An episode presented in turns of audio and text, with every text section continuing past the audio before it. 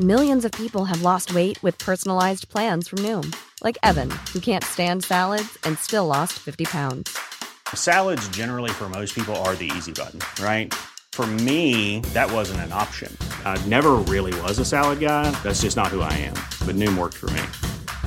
Get your personalized plan today at Noom.com. Real Noom user compensated to provide their story. In four weeks, the typical Noom user can expect to lose one to two pounds per week. Individual results may vary. Sabi nga, swerte namin na They say we're lucky to have survived Typhoon Yolanda. Hindi namin sure kung makakasurvive kami sa But pang-araw-araw each day since was a struggle.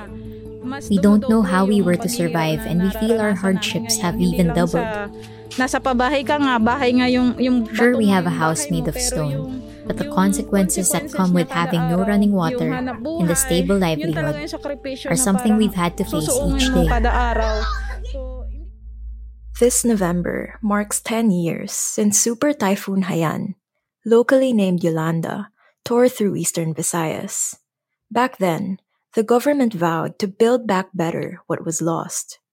But when we traveled to Tacloban City to speak to survivors of the deadly typhoon, we found many of them still reeling.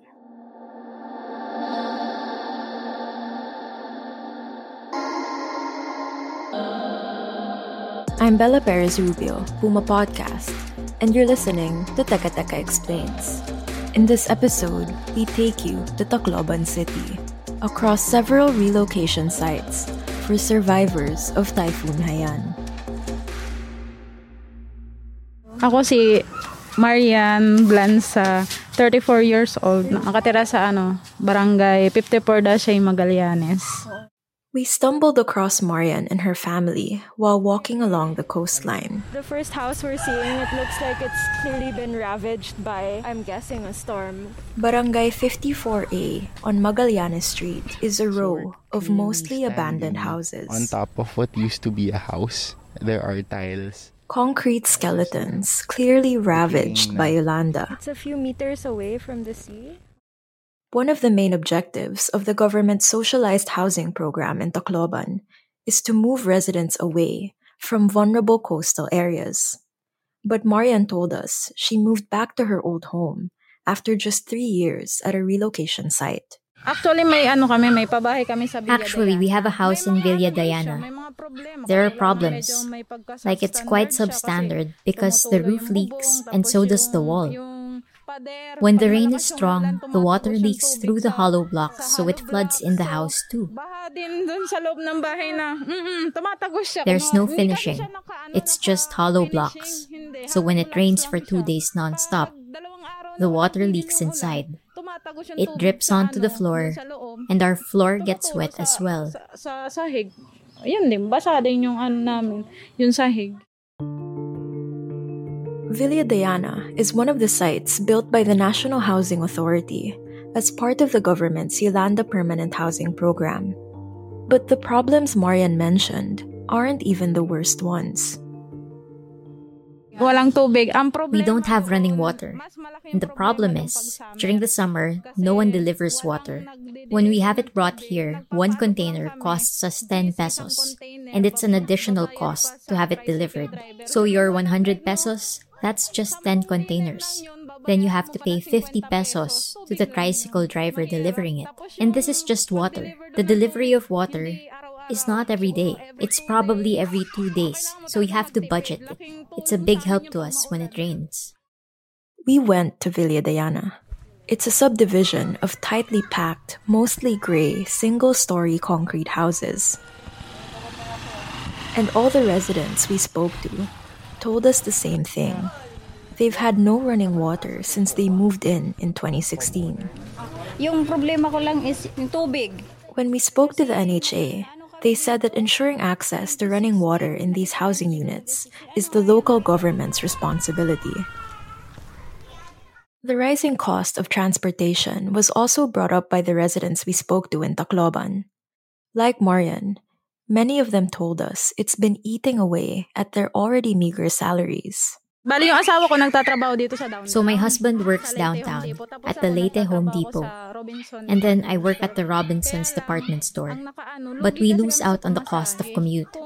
If we commute every day to work, it's like we're wasting our money, which is why we chose to just stay here because this house hasn't been demolished yet because it's in private property. Private property to. Sa tita ko to. And while moving back to their old home has helped them save some money, it's far from ideal. Pag maulan, When it rains and the wind is strong, I start to shake. The trauma is still there. But I try to put on a brave face and say I can take it.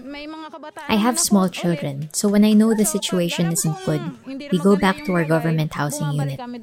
That's where we take shelter in the meantime, far from the sea. I just don't want a repeat of Yolanda. It still hurts. Masakit sa ano.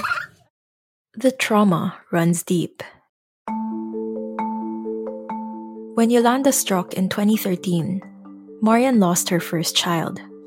My daughter was five years old.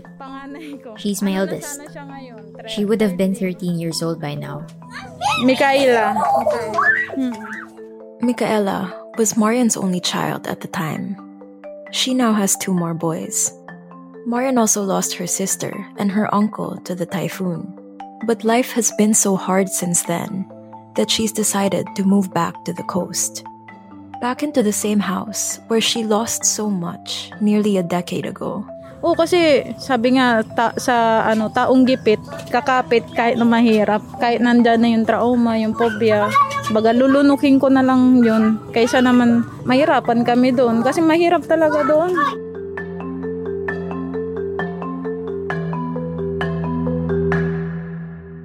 Sa taong gipit, kakapit, kahit na mahirap.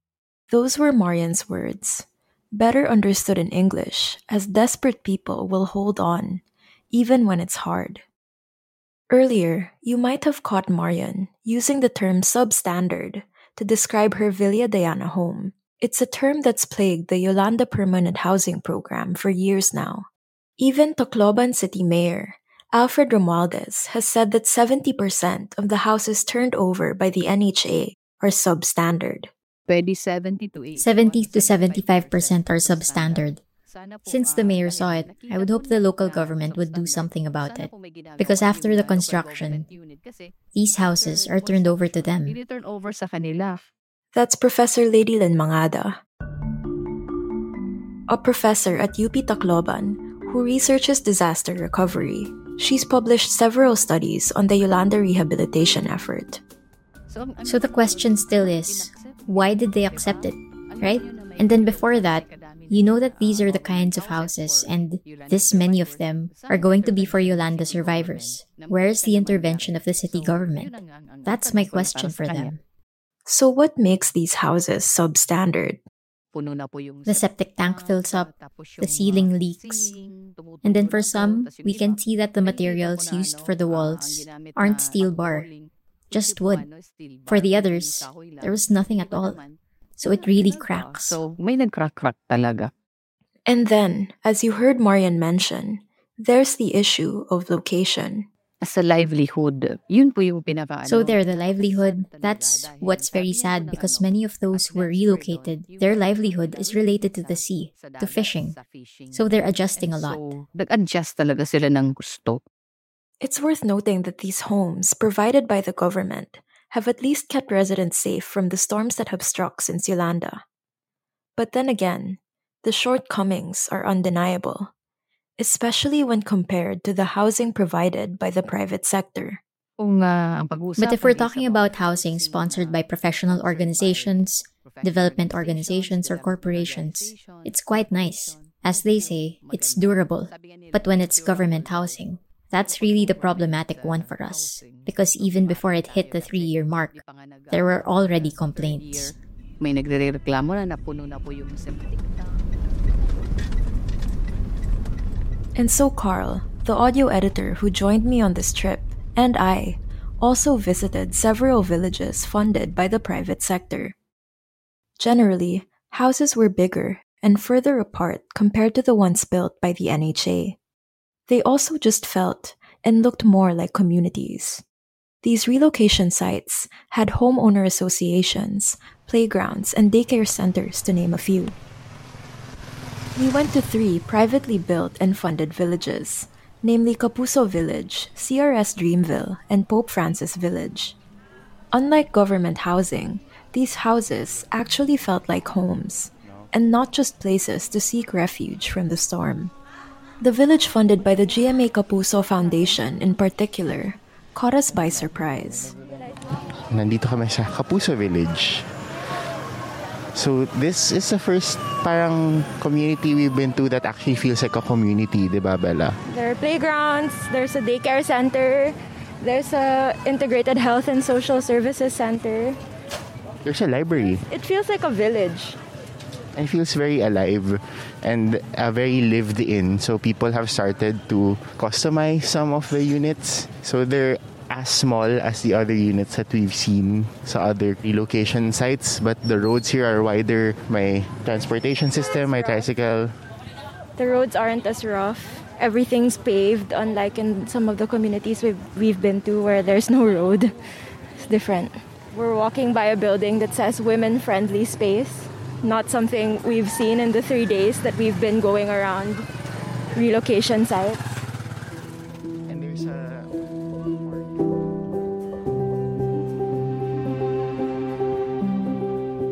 Another privately funded subdivision was Pope Francis Village, which was built with the help of donors led by the Catholic Church. There, we met Neely Alona, a 52 year old resident and employee of the village. So kami ay galing sa So we're from the coastal area of Magallanes. After Yolanda, the Urban Poor Associates, or UPA, helped us. That's how we ended up here. sa Magallanes, Barangay 56 DSE. That's right, she was originally from the same area as Marian. But unlike her, Nelia never felt the need to move back. Okay naman kasi hindi na kami natatakot. I can say we're okay because we're no longer afraid. Rain or storm, we know we're safe here. So I don't worry anymore. I can say the housing here is good because I am one of the people who helped. I'm a purchaser. So the people who made our house, they're our beneficiaries. We helped each other. So I can say our housing is the best. Eh, pinakamaganda ito na pabahay namin. We spoke to several Yolanda survivors in the three days we spent in Tacloban. The sad truth is this only the residents living in privately funded housing felt that they had managed to build back better after Yolanda. But we also spoke to Constancio Antiniero. He's the National Housing Authority's regional manager for Eastern Visayas. And he told us there's a simple reason that the quality of government housing doesn't measure up to the private sector. We have the limited uh, sources because implementation of the Yolanda Permanent Housing Program is under the socialized housing program of the government. So the very first that we uh, implemented is a package of 290,000. That's a house and lot package. So more or less the 290,000 is uh, we have the specifications and we have our own standard. So meaning to say the standard is not as comparable to the private sectors because what you can expect the 290,000 house and lot package. So the mayor said that's substandard yung implementation ng NHA. It's not really substandard. We are just following the approved specification duly approved by the Department of Public Works and Highways as resilient houses. Budget was admittedly tight for the housing packages for Yolanda survivors, as engineer Antiniero says. But after Yolanda, large donations from all corners of the world poured in for survivors. So we asked the NHA about this, but they didn't seem to have a clear idea of how much of the foreign aid, if any, was being allocated to their housing project. Uh, we propose for a project to the national government and then the national government will have to fund our request based on the uh, available funds that uh, the government has so we are just only a recipient of the funds that has to be downloaded to us based on our request for the implementation of the yolanda so it is not directly given to the National Housing Authority. The international fund for the rehabilitation of the Yolanda. It's more Engineer Antoniero says the estimated cost of a privately funded housing project is around 500,000 pesos. So kung maghahanap tayo ng mga high-end product, so meaning to say we have to increase the costing. But then at the time, because the money that the LHC has is not sufficient to provide everything we are not sufficient to provide the number of houses that the local government uh, keep on asking us. So that's why on our end, we come up with a 290,000 house and lot package that is a bare housing unit. He also said that the houses turned over by the NHA are meant to be starter housing units that beneficiaries can improve on. There's another problem too. As we approach a decade of Yolanda rehabilitation, some survivors are still waiting on their houses. Uh, sad to say that uh, as of now, uh, it is not yet 100% completed. Now, actually, there are a lot of factors that hinders the completion of the Yolanda Permanent Housing Project because uh, first and foremost, we have 35 projects terminated and then we have uh, do the rebid and uh, award it again. And we follow the uh, republic act 9184 the standard of uh, having the projects be implemented once again for the second time around. Uh, we cannot uh, deny the fact that we have some developers who are not performing well. So we have to terminate the project. As of January 2023, the NHA says there are 9,592 housing units that have yet to be turned over to beneficiaries. In the meantime, many of the beneficiaries are just scraping by, even the ones who have already received their houses. In fact, the situation is so dire for people like Marian that they have chosen to forego government housing altogether.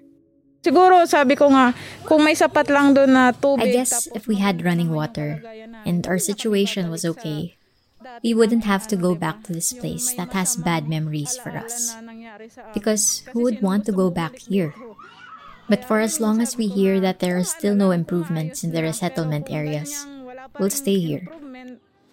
At least we're closer to our workplace. Dito na lang muna kami at least malapit lang kami dito sa ano sa pinagtatrabahuan namin.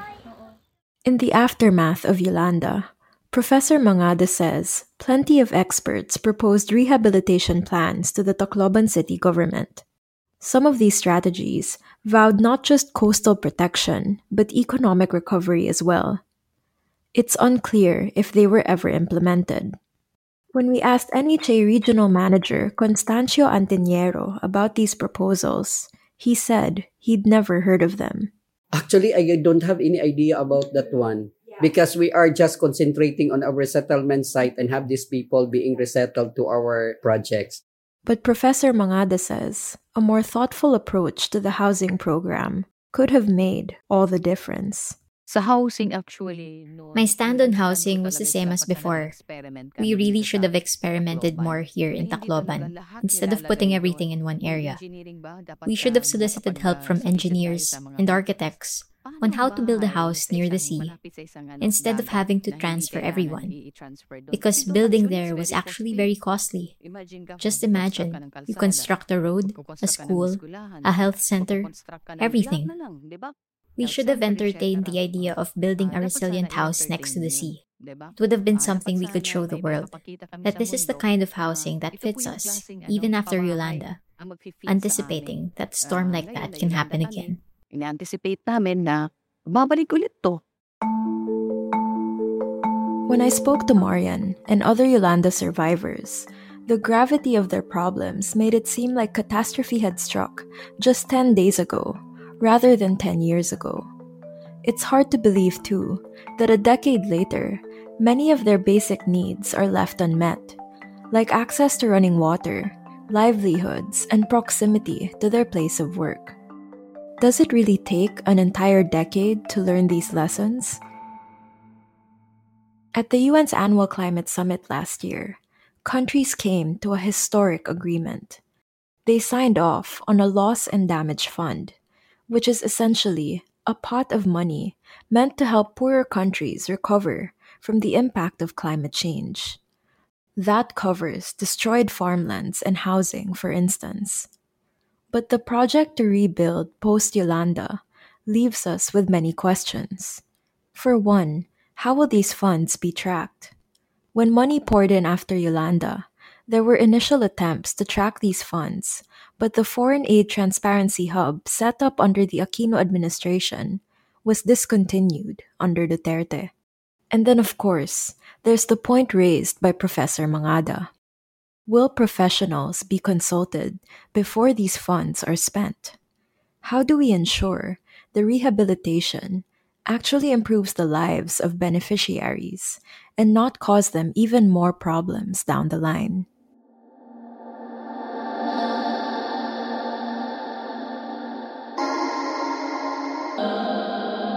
And that was today's episode of Teka Teka Explains. Again, I'm Bella Perez Rubio. This episode is produced by Kat Ventura and edited by Carl Sayat. If you like this episode, share it with a friend or two. And don't forget to follow Teka Teka News and Puma Podcast wherever you get your podcasts. Thanks for listening.